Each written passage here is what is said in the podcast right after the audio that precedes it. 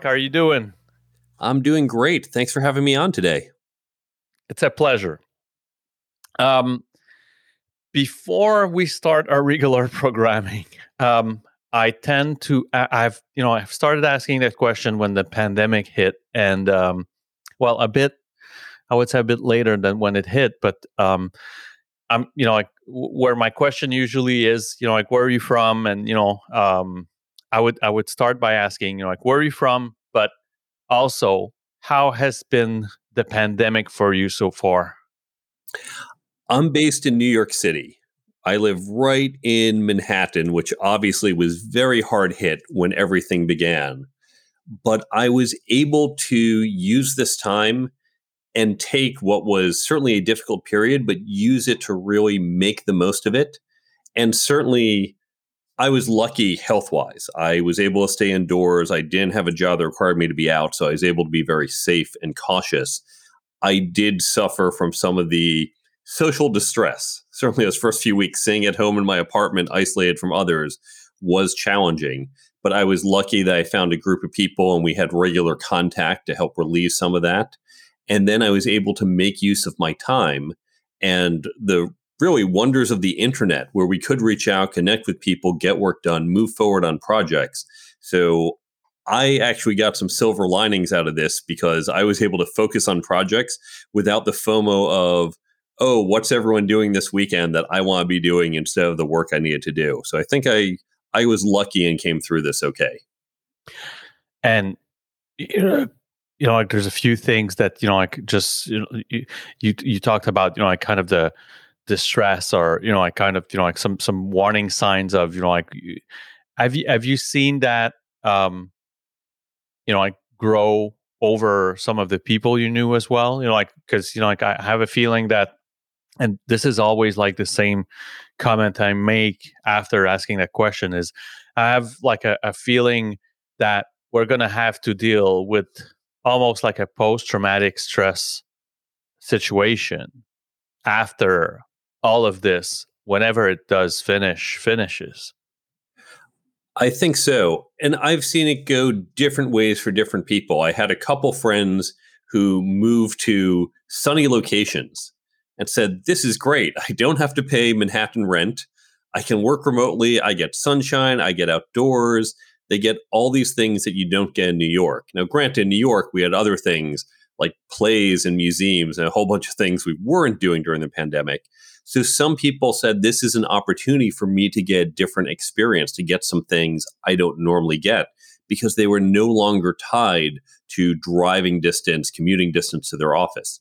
But I've seen other people where they had that stress of being together. I know families with young kids where they were all locked together.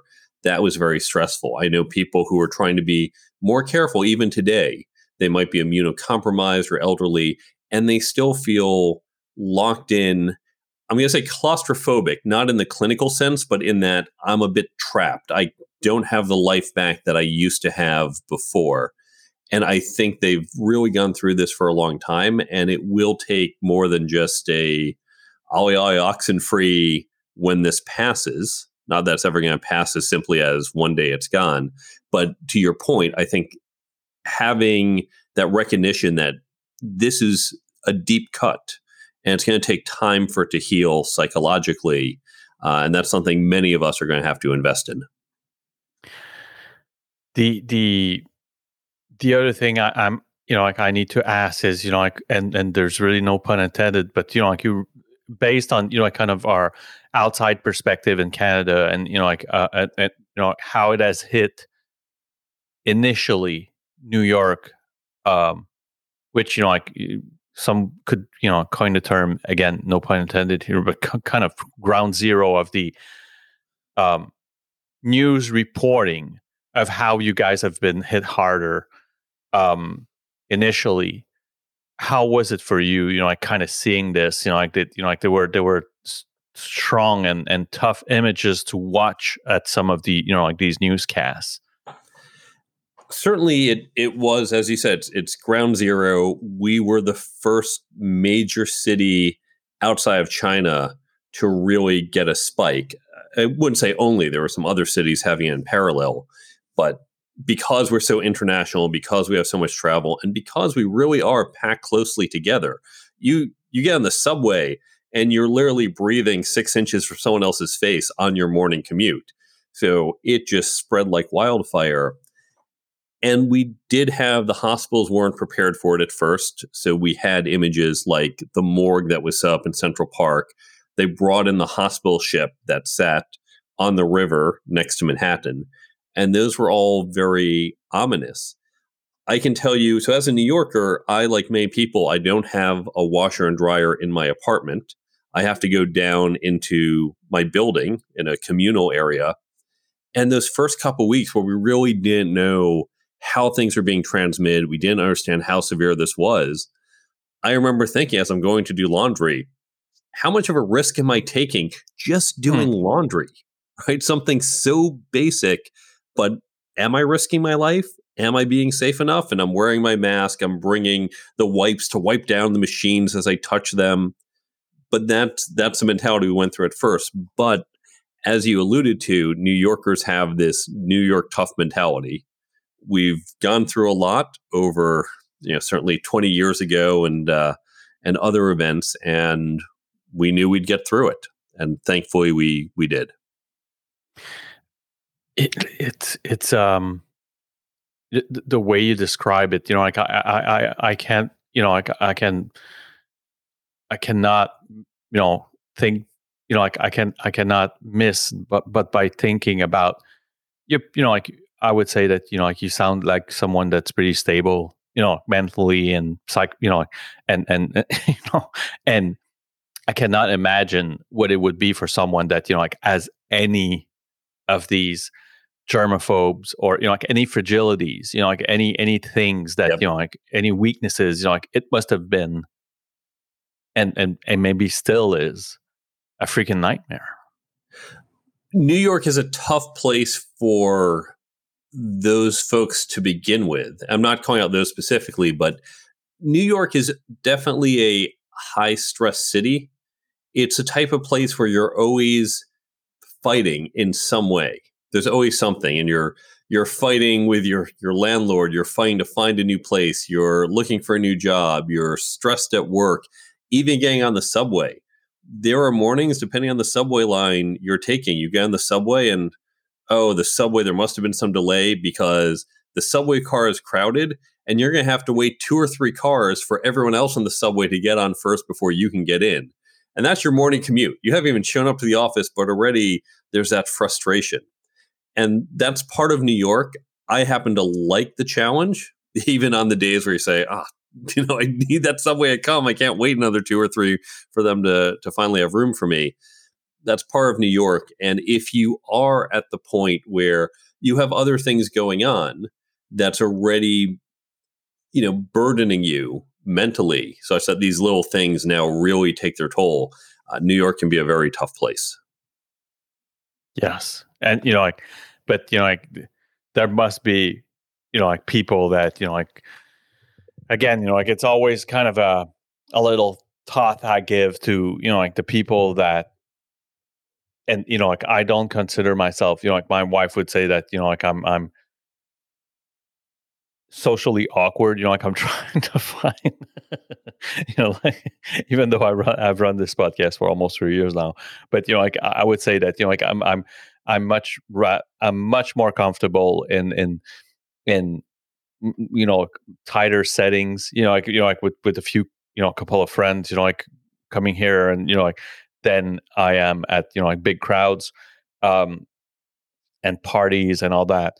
The other thing is that you know like even though i didn't mind being alone watching netflix or whatever after a while i was actually feeling an urgency to meet with people to socialize.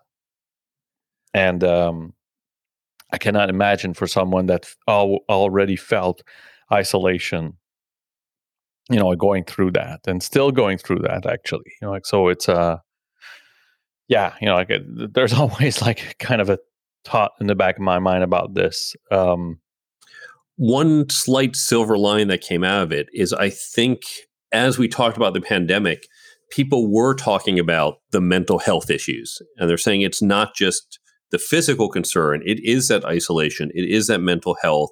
And a lot of organizations did step up and offer support and still have support, whether it's community groups, religious groups, government organizations, hospitals, social services. There's a lot of groups out there. And, you know, certainly if so you've anyone. seen that in New York. You've seen that in New York, Mark.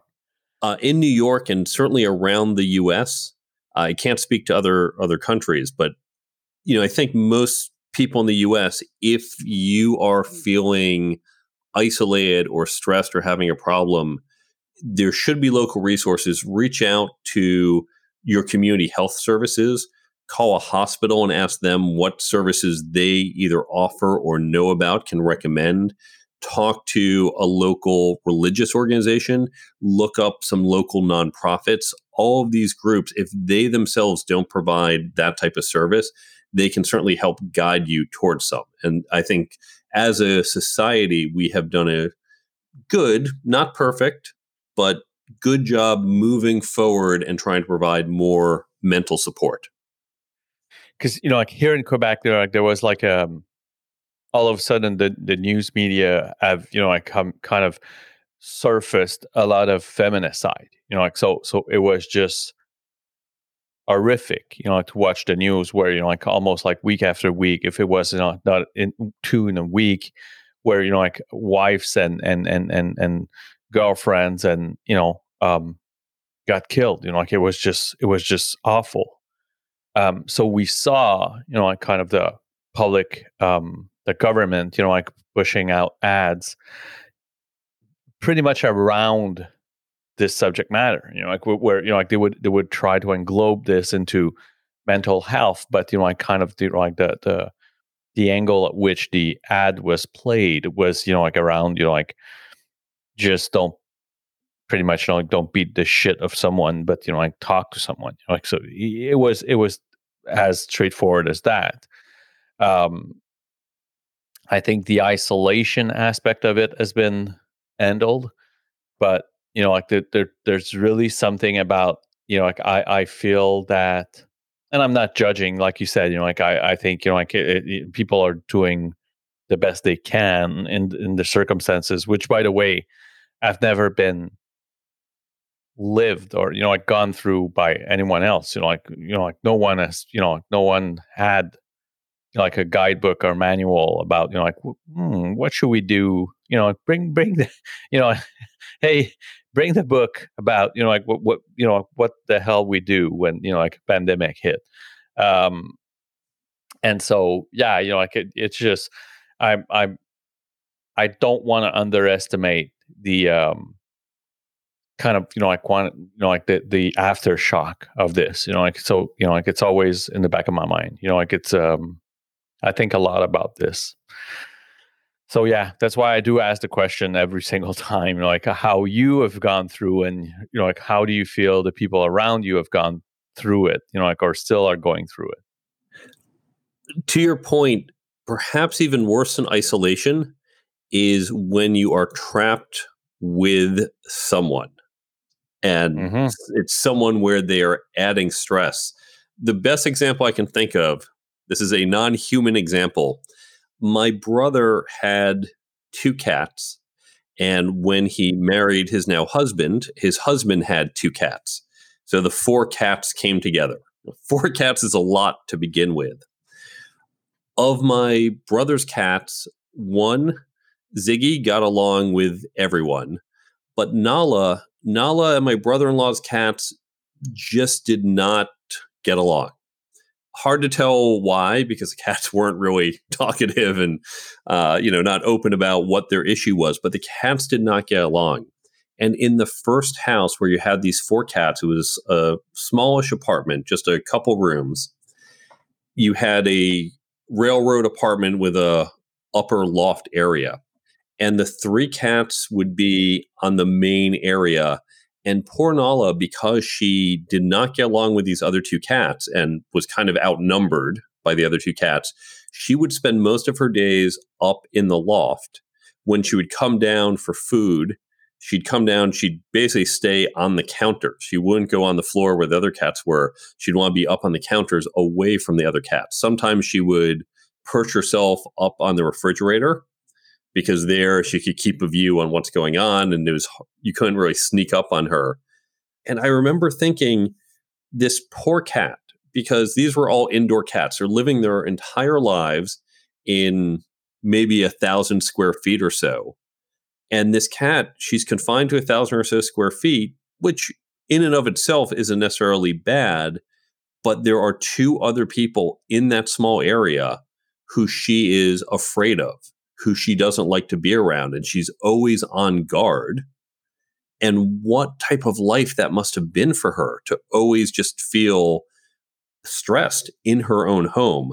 That's a tough way to live. And so for folks who maybe the marriage wasn't great. Maybe there were some issues, and now you're confined together for months on end, and you're not going to work. You're not socializing. You're not seeing other people, and you're stuck with each other.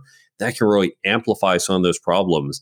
And you don't even have that. Well, at least I'm home. When we have stress at work, like okay, well, I'm I'm home. I can relax. I can watch TV and put behind me, or read a book, or just do something where I'm away from the stress but when the stress is in your home and you can't leave your home, that is just nonstop. That's someone pressing on the pain point with no relief. And that's not a great way to live. No. and you know, like you you the it's almost like an anthropologic analysis of, you know, like how these people must feel. You know, like the the almost like Trenton all the time and you know, like it must be crazy You know, like just just crazy. Um, I want to go back to you know like the the um, pretty much like the the regular scheduling of that um, of that show. Um, I want you to bring me back to your upbringing, Mark. Um, kind of you know like where you you know like where you born, um, the siblings, the family picture, you know like the the kind of kids you were the old thing? I was born in the New York area, raised by two wonderful parents, and have one brother. We were pretty typical Jewish suburban family in the 1980s. And my own upbringing, I am very much a classic nerd. Think about any movie, TV show that depicts nerds in the 80s. That was me. I fit the bill to a T. And so it was challenging at times because I was very smart and academically did well, but socially did not do well. I didn't fit in with the other kids. I had the bullies picking on me. I didn't have a lot of friends. And so it was a very challenging time to grow up that way, where I was lucky to have a loving, supportive family. I was lucky that I was smart and was able to be in schools that provided resources for me to make the most of it. But socially, even just having to walk home from school and think, okay, you know, it's almost all time to leave school. I got to prepare. Are the boys going to get me? Can I get home before they can catch me? That was my daily routine for some years, and that was very tough. The so so you could be like the intimidation would go to the level of violence. Yes, I would. It began when I was in fourth grade, and I am young for my grade. In some school districts, I would have actually been a year back. Uh, for various reasons, because we moved around, I wound up making the cutoff, even though I wasn't supposed to.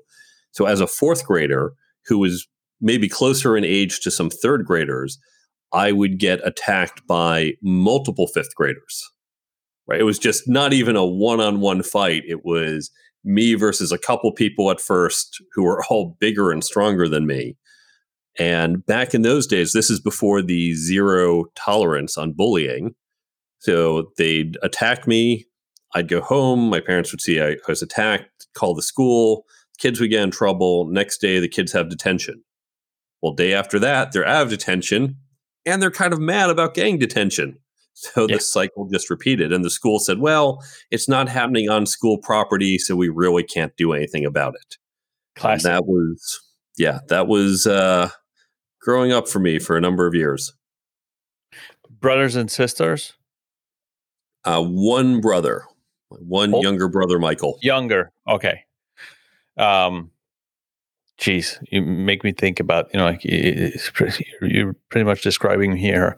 Um, so it, you know like it's funny because you know like I, I you know like you talked about the fourth grade. I think it started earlier than that, and then my my sister, yeah, initially my sister kind of followed through. She was three years younger.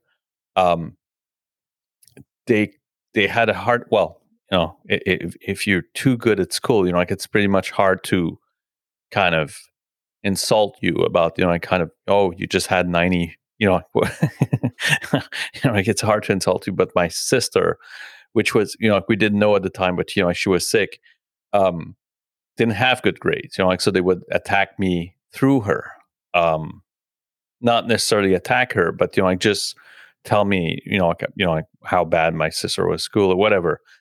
And the fifth grade, I started fighting back and uh, literally fighting back.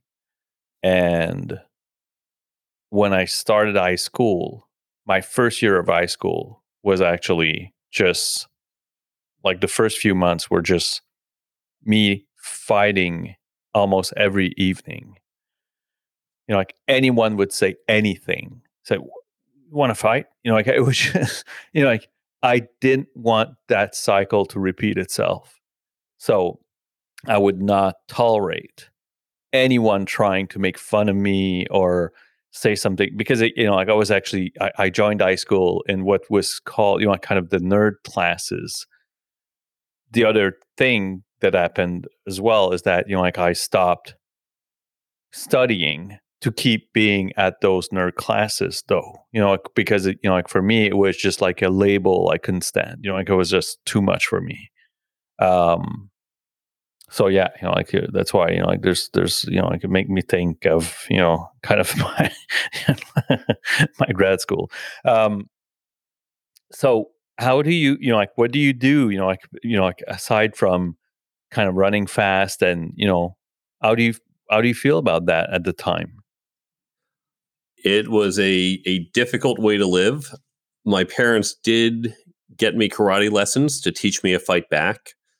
But even with those lessons, when you're just outnumbered or people who are stronger than you, it only only worked so well.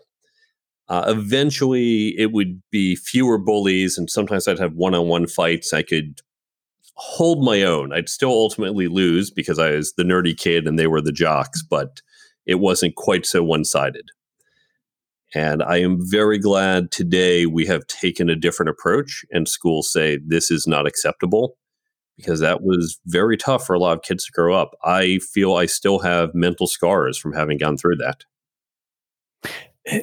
It's funny. There was um, a Facebook group uh, that, you know, like from our high school that opened quite a few years ago. But, you know, like I remember you know, like kind of remembering some of the names that we, you know, like a lot of people were like, "Oh, how sweet!" You know, like I remember my best years in life, and blah blah blah blah, and and some of these names that you like I remember, you know, like people were just picking on them for whatever reason. You know, like there's no good reasons for you know like being picked on, but you know, like, and I remember some responses and replies were just like, "Oh yeah, yours were great." You know, like this is the darkest, most horrific years of my fucking life. You know, like the the the, the response was quite violent. I was like, oh shit, you know, like I, I I didn't expect that. But now that you you know you kind of think back about it, I definitely see, you know, like what, what you you know like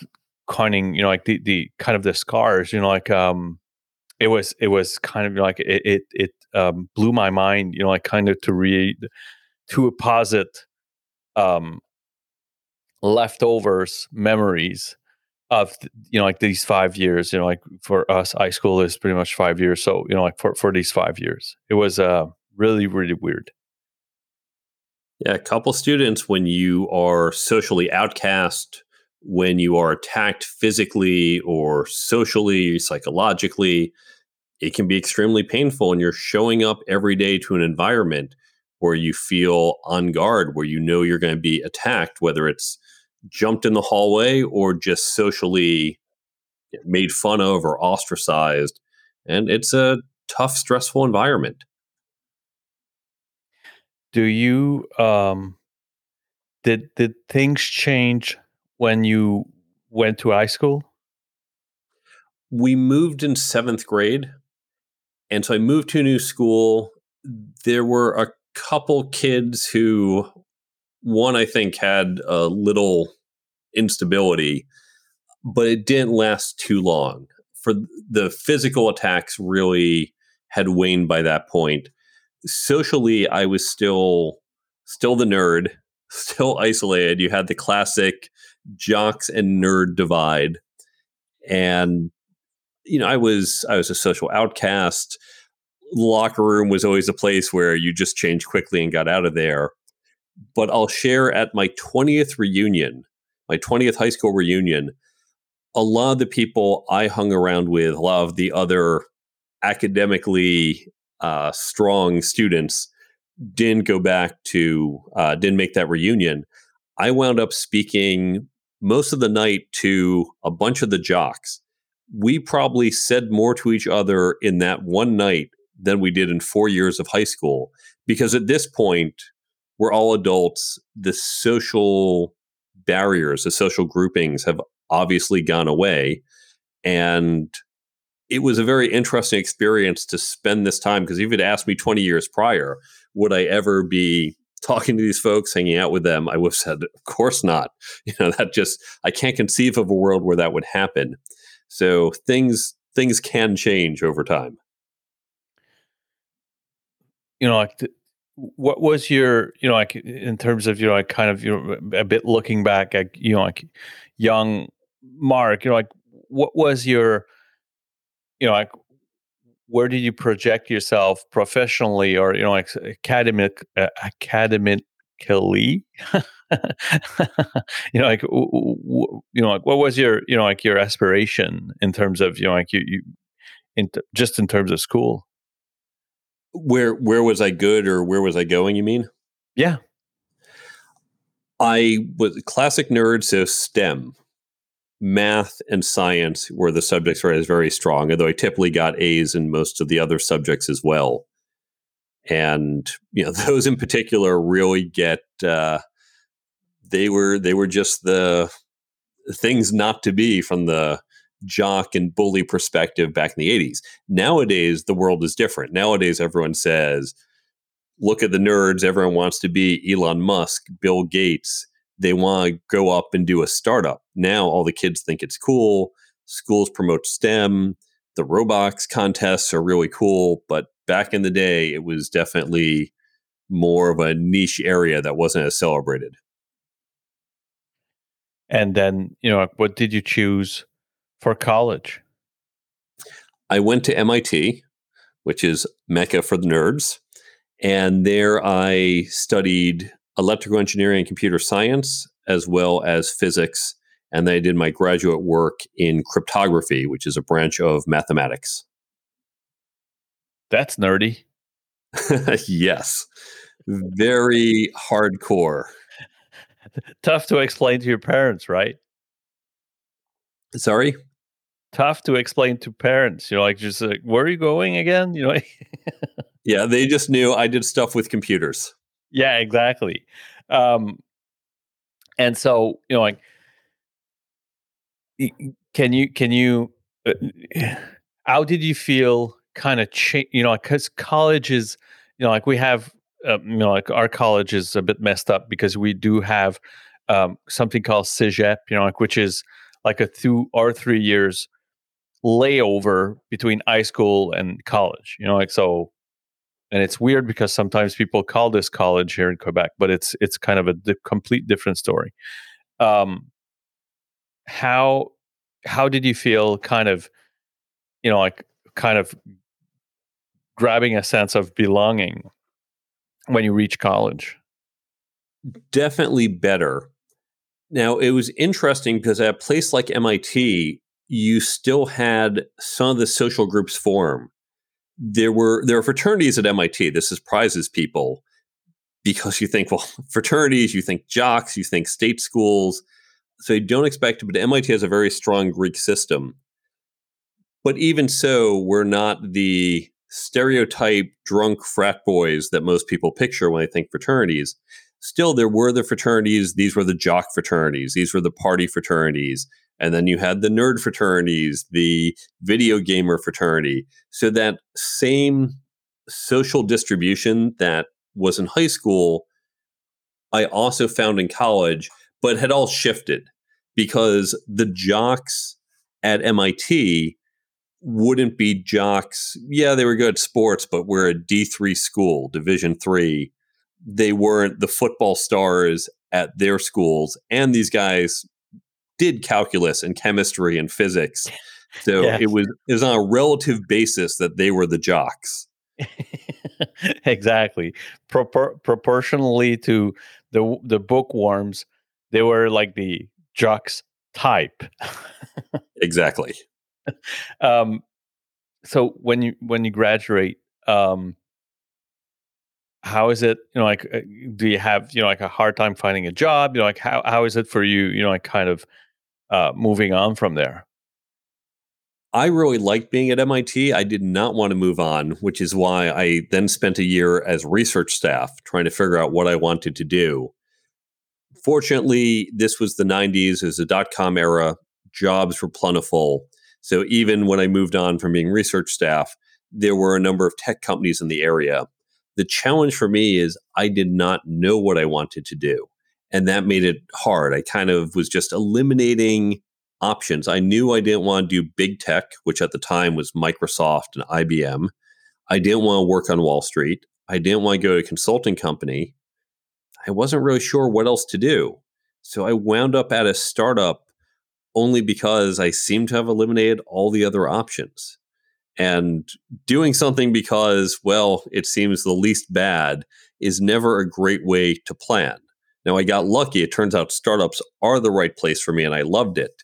But I was not very proactive in how I thought about my career at first. I just wound up by process of elimination where I did. The the um, we, you know like we, we've talked before the um, you know like the, the, the beginning of the recording and and you told me about you know like kind of the introversion and you know like kind of it has been a bit of a well a, a big obstacle in your life you know like can you describe you know like how it has hindered you you kind of your path professionally being an introvert has limited me in a couple different ways certainly it was hard for me to do most types of public speaking. It was hard to stand up. It was hard to be a leader at work because you are standing up, sometimes literally, and speaking your mind in front of a bu- bunch of other people. What holds us back as public speakers is that fear, is the I'm going up on stage and what if I say something stupid? What if everyone laughs at me? What if you know, my underwear is sticking out? whatever it is, you're afraid the, of the vulnerability. And when you are a leader at work, and by leader, I don't mean someone who has a certain title that supervises others. That's what we call positional authority. But true leadership is influential leadership. It's when you can stand up and say, I have an idea. We should go in this direction. We should do this. And convincing people, not because you say, I am in charge, therefore you do what I say, but you put forth an idea and get everyone to buy into it freely. That is leadership, but it's the same vulnerability. Whether you're literally standing up and saying, oops, is my underwear showing? Or whether it's just, I'm going to put forth this idea, but what if everyone thinks it's dumb? What if everyone's going to laugh at? And so the introversion, I think, limited me in both of those aspects. And in my personal life, it was harder to make friends, it was hard to date and back to professional, certainly at networking events, it was harder for me to go and meet people, which limited the development of my network, which of course is very important for our career. How, you know, like what happened in your life so that you could, you know, kind of attack this or or at least see this as, you know, like a, a, an obstacle to your success both you know like personally in terms of you know like meeting you know like you know like some you know like a loved one or or or you know like or aspiring to you know like a you know like a, a step up in your in, in your job you know like can can you describe you know like what was you know like kind of the event that you know like made you realize that you know like if i don't do something about this you know like i'm, I'm going to be you know like it's pretty much a dead end? There was no one event but i definitely recognized that i wanted to be better. Now some things like public speaking i knew early on this was important i remember back even in middle school when they would have us do the three minute presentation in front of the class I would stand up there, head down, just looking at my paper. I wouldn't even look at the audience and I would shake and I would be nervous. I knew I had to get better. I began even in high school by joining the debate club just to start to work on this because the debate club, I like to argue, not just arguing for argument's sake, but making a logical argument, making a point. I enjoyed that. I thought, oh, well, this could be interesting. It, it gets me that experience. So I did that. I had the opportunity to get involved with student government in college. That helped. And so each thing was a step along the way. Although, what surprises people, the best thing I did for my public speaking, I happened to join the MIT ballroom dance team. I was a competitive ballroom dancer throughout my 20s because it's not an NCAA sport, a National Collegiate Athletic Association sport it was open to students, staff, faculty, and alumni to be on the team. And so most of my competing was in my 20s. And doing that was the best thing for my public speaking. Now, if you think about ballroom, you're saying, well, you're not talking to anyone, right? You're on the floor dancing. There's no talking involved. How is this possibly helpful? But when I was on the floor dancing, you're out there. It's a competitive floor. You're being judged literally. There are judges standing around and they are marking whether you're good enough to make the next level. And there are plenty of times I was not good enough. You are at risk of looking stupid.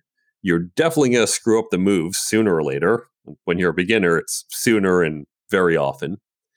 You might even occasionally fall. Not very common, but you do see ballroom dancers fall, which of course you really shouldn't be doing. But it is first the community is very safe and supportive. The few times i have seen people fall this is one of the things i love about ballroom.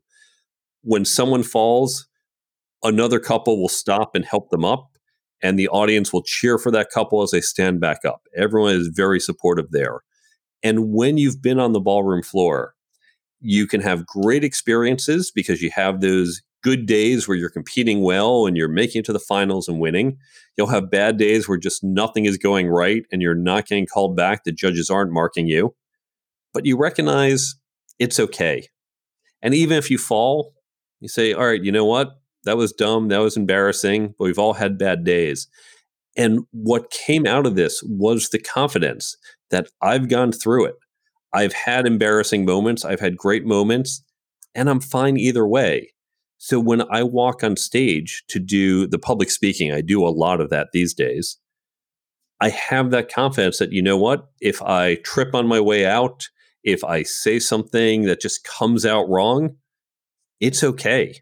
It's not going to hurt who I am. And that gives me the confidence to be relaxed and do a good job. So for people who are trying to get better at public speaking, yes, take public speaking training and practice and try it and do all the standard things, but also think about doing a dance class, doing martial arts, doing some type of theater, doing improv, doing something that is physical, something where other people are watching you and getting that confidence because when you make small mistakes in these other areas, it's okay and you'll start to recognize it doesn't matter if I make a small mistake or even a big one. And that's going to give you the confidence necessary to improve your public speaking. So that was my my public speaking journey. And I had similar, maybe not quite so formal with the ballroom dancing, but other developments, some of the other areas and the skills I wanted to improve at. Was there, you know, like was there other occasions where you felt that you know like it it, it, it was kind of helping you know like professionally for example? The ballroom dancing or the public speaking? Well you know like i mean in terms of just your your eh, introvertness you know? I think it just gave me overall confidence. And it wasn't just when i was standing up to do a talk but just the confidence to speak up and say to my manager wait i disagree right or say it to a coworker obviously in a respectful way but to recognize i'm about to put forth an idea I could be wrong, whether I'm putting forth my own de- idea or I'm saying someone else's idea might not work. And they can come back and say, no, Mark, you're completely wrong. But I had the confidence to be wrong and to say, it's okay if I'm wrong. It's okay if I'm not perfect. And that helped me move forward. That helped me take these small risks at work, even knowing some of those risks weren't going to pay off. I was going to be wrong. People were going to say, no, Mark, that's not a good idea. And it was that confidence that underlies a lot of those risks and my ability to take those risks. Hmm. And and I guess it, it has affected even you know like you, you you talked about public speaking you know like vo- voicing out your opinions and you know like did, did, did this you know like did this help it absolutely helped from just voicing my opinion, whether it's just talking to a coworker or sending an email or standing up in a company meeting. It helps in interviews. Interviews are a form of public speaking. You might not be at a podium, but you are presenting ideas and you are somewhat literally being judged. So you're you're putting yourself out there. You know you could be rejected, but having that confidence helps. So it's in a lot of different aspects. Networking is the same thing. When you're at a networking event, you're meeting a stranger, there is a chance that stranger could reject you. You can walk up and say, Hi, I'm Mark. And that stranger could say, Yeah, I don't want to talk to you, or I'm too busy, or excuse me, I gotta go do something else. That's a rejection. But having confidence from having tried something where you do make mistakes and have some failures and getting through, and each time gaining that confidence that it's okay if I wasn't perfect. It's okay if I failed, if I had a setback, because I know I have successes. I know even when I have failures, it's not the end of the world.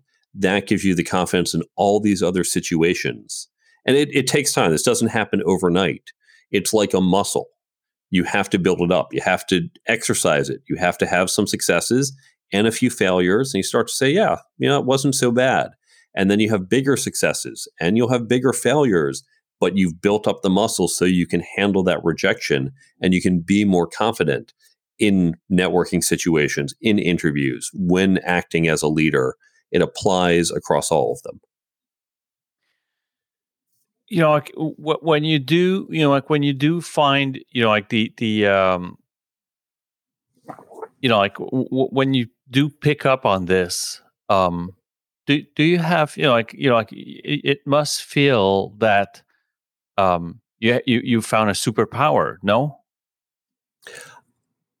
I don't know if I'd quite say superpower, but I, I definitely agree with the the sentiment that once you recognize this skill, once you recognize this new muscle, you can do so much more. It's almost like if you if your legs are, are physically feeble and you're confined to a wheelchair because you have little or no leg muscles, right? They've atrophied or never developed. And so you're going through life in a wheelchair. But if you can start developing that muscle and say, now I can walk, then you can even start to walk quickly. Maybe one day you can run. How different is your life? And it's the same thing with this confidence that once you start to get, and if you were like me, you didn't have it when you began. And so you were confined, you were limited in what you could do. But as you start to build it up, you start to get out of that mental wheelchair and you start to be able to walk on your own and you start to be able to engage in more activities that you couldn't do when you were confined. So I think it yes, it certainly opens up new possibilities. Do you do you um you know like do you feel that you know like how much do you feel it has you know like kind of helped you I think it's it's helped me tremendously because now I am a leader at work, whether or not I have a particular title, I am a leader. I can speak in front of different audiences, whether I'm on a podcast, whether I'm talking to a handful of people, or whether I'm in front of a room of 3,000 people. I can go do that. And that opens up opportunities. Public speaking for your career is a really great way to raise your visibility because more people are aware of you. It's a chance to say, here's who I am, learn about me, and project how you want to be seen as an expert in an area or as a leader, as whatever you're trying to do. You can find a venue where you project that. When I go to networking events, it's easier to meet people and form relationships. So, using this has helped me in a myriad of ways. And, you know, like, like I talked about you know like the kind of the superpower fan finding, but you know like I understand that you know like it, it may not be as much as that, but you know like um, do you feel that you know like you had to at some point um, kind of discover or uncover other you know, not weaknesses, but you know what I'm saying. You know, like you know, like did did it make you more on the um, kind of the quest of finding other stuff that you, you had to work on you? And if so what were they? Absolutely. Early in my career i knew i wanted to be a cto a chief technology officer. I was a programmer a software developer and i think i was pretty good technically but i knew to be in that senior position it wasn't just about my technical capability. I knew there were these other skills. You had to know how to lead. You had to know how to stand in front of lots of people and give a talk or present ideas. You had to know how to communicate those ideas to different people. You had to know how to negotiate. You had to learn all these other skills. No one had taught me this stuff. In fact, no one teaches most of us this. We mentioned networking earlier. We've probably all heard people say, oh, it's so important to have a good network. It's not what you know, it's who you know. We've heard this for years. Well, if it's so important, how come they never bothered to teach this to us? Why was there no networking class in high school or college? Why was there nothing on leadership when companies all say we want leaders? Why don't they actually teach us leadership? Because unless you're taking an MBA program or happen to be in the business school, chances are your formal education did not include leadership training. So I realized there were a number of skills that I was going to need to get where I wanted to go that no one bothered to teach me. And it turned out I began to develop this in myself. And I realized this is good not just for me, but for my team. So I was trying to train up others in my company. And now it turns out I wasn't the only one who saw the need for this. MIT had been doing surveys of the companies we work with, the companies who come and hire our, our graduates.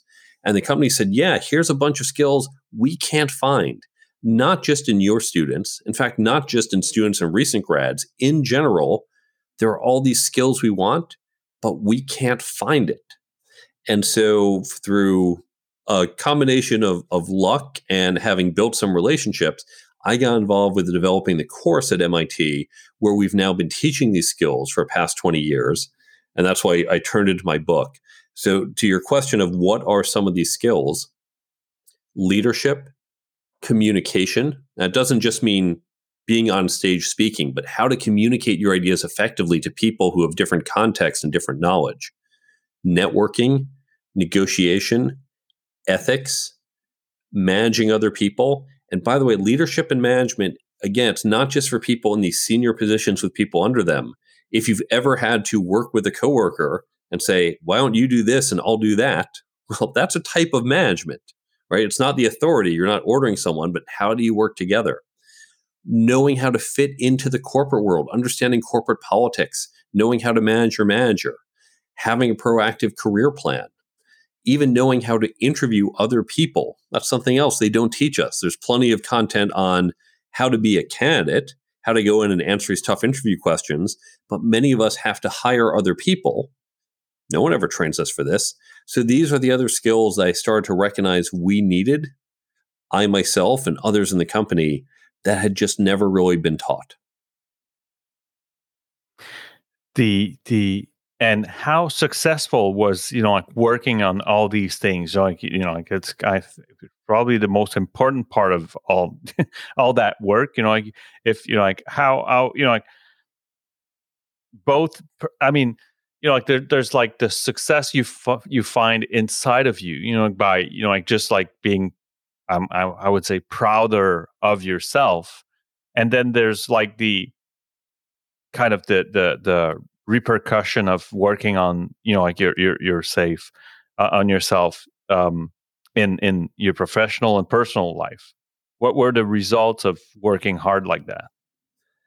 It has given me a better career a better future more opportunities um, now i just have opportunities kind of showing up left and right more than i can handle at times and i want to emphasize this isn't just i took the magic pill and everything's perfect. I talked about confidence earlier. That doesn't mean I don't have self doubt sometimes, doesn't mean I'm always confident. I always think everything's perfect, everything will be fine. There are periods where you go, wow, that was really bad. There are times my confidence gets shaken. And the development of all these skills, it wasn't something that just happened overnight or I just said, oh, let me do this. Great, I'm better. It's like going to the gym right? You don't just gain muscles overnight, it's over years. It's going and it's not skipping leg day and it's putting in the time and the work. And when it comes to these skills, I named a lot. One of the key things is to focus, is to recognize you have to develop habits. So we know the wrong way to change habits is to say, oh, it's January 1st, new year. So this year I'm going to drink less, quit smoking, eat better, wake up early, go to the gym more, read more. If you try to do all that, you're going to fail by January 3rd, if not by 3 p.m. January 1st. Instead, what do you do? You say, well, I am going to quit smoking. That's what I'm going to focus on. I'm not going to try to force myself into the gym. I'm not going to try to eat better. I'm mm-hmm. just focused on quitting smoking because that takes a lot of effort throughout January when you've been addicted to nicotine.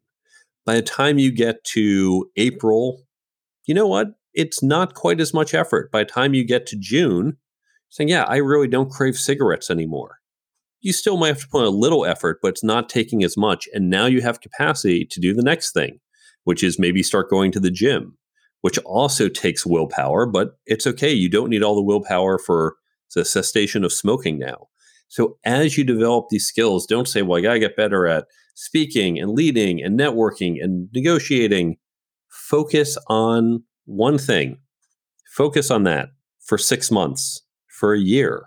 I I have uh, models in the book to talk about how you can plan out what you're trying to do when, how to recognize when you've you've gotten there. But basically, you want to just focus on one thing and develop that over a series of months when it goes from this is difficult to this is easy. This is second nature. From public speaking, where before I had to go and do a talk, and it was a lot of energy. It was a lot of, okay, I can do this. I have to practice and remember to make eye contact with the audience and think about all these different things. To now, okay, I can do a talk. Make sure I've rehearsed my content. I know it. But I'm not worried about will I make eye contact with the audience? Will I project well? how do I calm myself down from being nervous? Those things have gone away because they have become second nature to me and don't require as much energy. So I can focus on developing other skills. And you, you, you talked a few times about the book, you know, like what, what, what's part the interest of, you know, kind of sharing that newly acquired wisdom for you and share? This is content that I've been teaching at MIT for 20 some years. And I didn't intend to create a book. I had two motivations. One is that the class is very hands on. It's not just me and others lecturing at the students, but we're playing in role playing activities and group exercises and things that are very interactive because these skills are more like a sport than like, say, accounting or history you don't just sit there and say, okay, I have to memorize this, I have to learn the rules. Right? That's what you can do in class. Write down what the professor puts on the board and you do it. But of course, when you play sports, okay, learn the rules of the sports, you don't say, well, I know the rules of basketball. Now I can play. You have to practice. You have to try. You have to do drills. You have to do scrimmage games. And so that's what these skills are. You have to practice and try. So the class is very hands on interactive, which unfortunately means the students don't always take good notes. So I thought, let me write up some notes for the students. And this will just be something we can give them. And MIT, of course, piloted online courseware we were some of the first content to be freely available online. So I thought I can then give this to MIT and we can put this online and share it with other people because again, it's not just MIT students or college students who need this. So I'm just going to write up some notes. I thought I was writing maybe about 20 pages of notes. Nearly 300 pages later, okay, I don't think it's just a handful of notes. It is a full blown book. And so I wound up uh, getting it published. What is the you know like the, you know like I, I want you know like the, the listener to you know like kind of start somewhere. Where would you say you know like they they, they have you know like because you know like not everyone wants to necessarily engage into ballroom dancing classes. Um where do you want you know like wh- where do you see someone that listens to that goes yeah, you know, like I, you know, like I, am pretty. I think I'm pretty right up, right up there where you know, like Mark has described himself. You know, like w- where do they start? There's a couple things you can do. If you know you want change, but you're not even sure exactly what, talk to other people. If you have managers, mentors, peers, others you respect, chat with them. Get their thoughts on are there skills you think I should develop? Or what was helpful in your career because I'd like to go down the path you're going. So I might not be there yet. I'd like you to help me figure out where am I short so I can create that development plan. If you're not even sure where you want to go on the website, on the resources page, one of the free downloads are the questions from the book, questions about what you want to do with your life. And that's going to help you start to plan where are you trying to go? Because if you don't know where you're going, it's hard to create that plan to get there. So those are a free download you can start with. So whether you're using those questions or you have some sense of it, then you talk to other people, say, okay, well, I know I have to improve, let's say my leadership, build a stronger network, and improve my communication skills. Okay, there are three areas. What is my plan now? Let me just focus on one of those and have two things. First, an idea of when you have achieved a sufficient level, because these are skills we can all keep working on for our entire lives. There's no point where you say, Yep, I'm a good enough leader, done.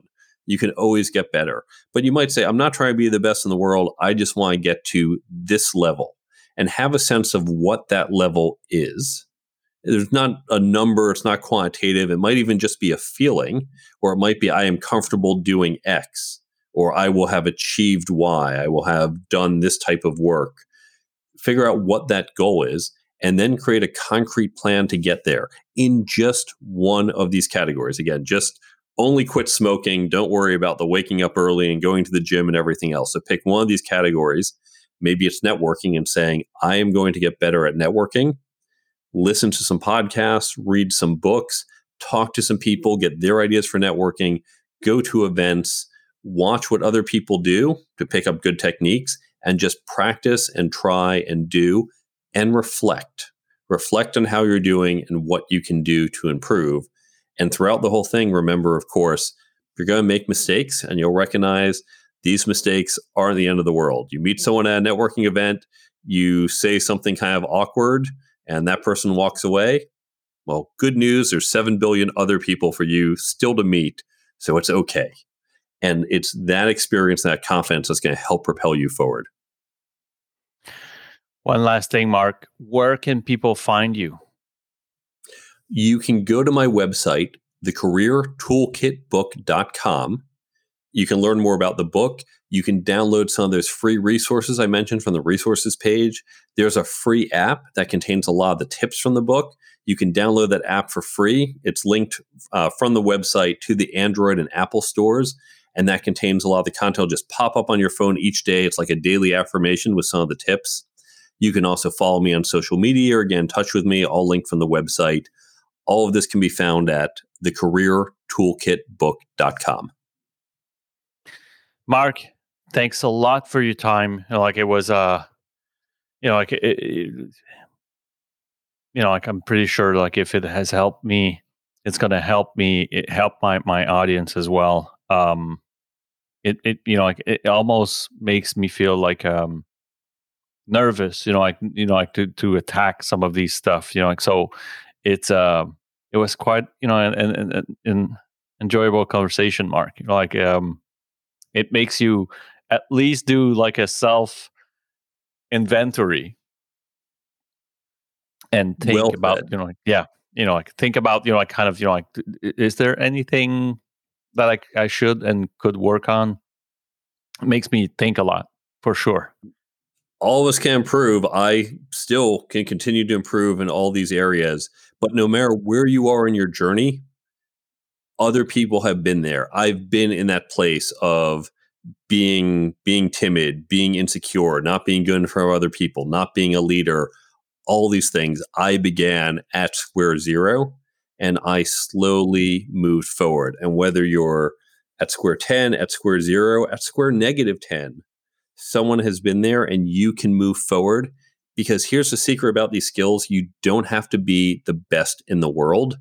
You just have to be slightly better because most people are just sitting wherever they landed and they're not improving. So even that little improvement, it's going to have a big impact on your life, your success, and your happiness. Yes, and for the listeners, um, every single link and you know like the, the book link and you know like this website link are, are provided in the description of the episode, so you can scroll down and look for them.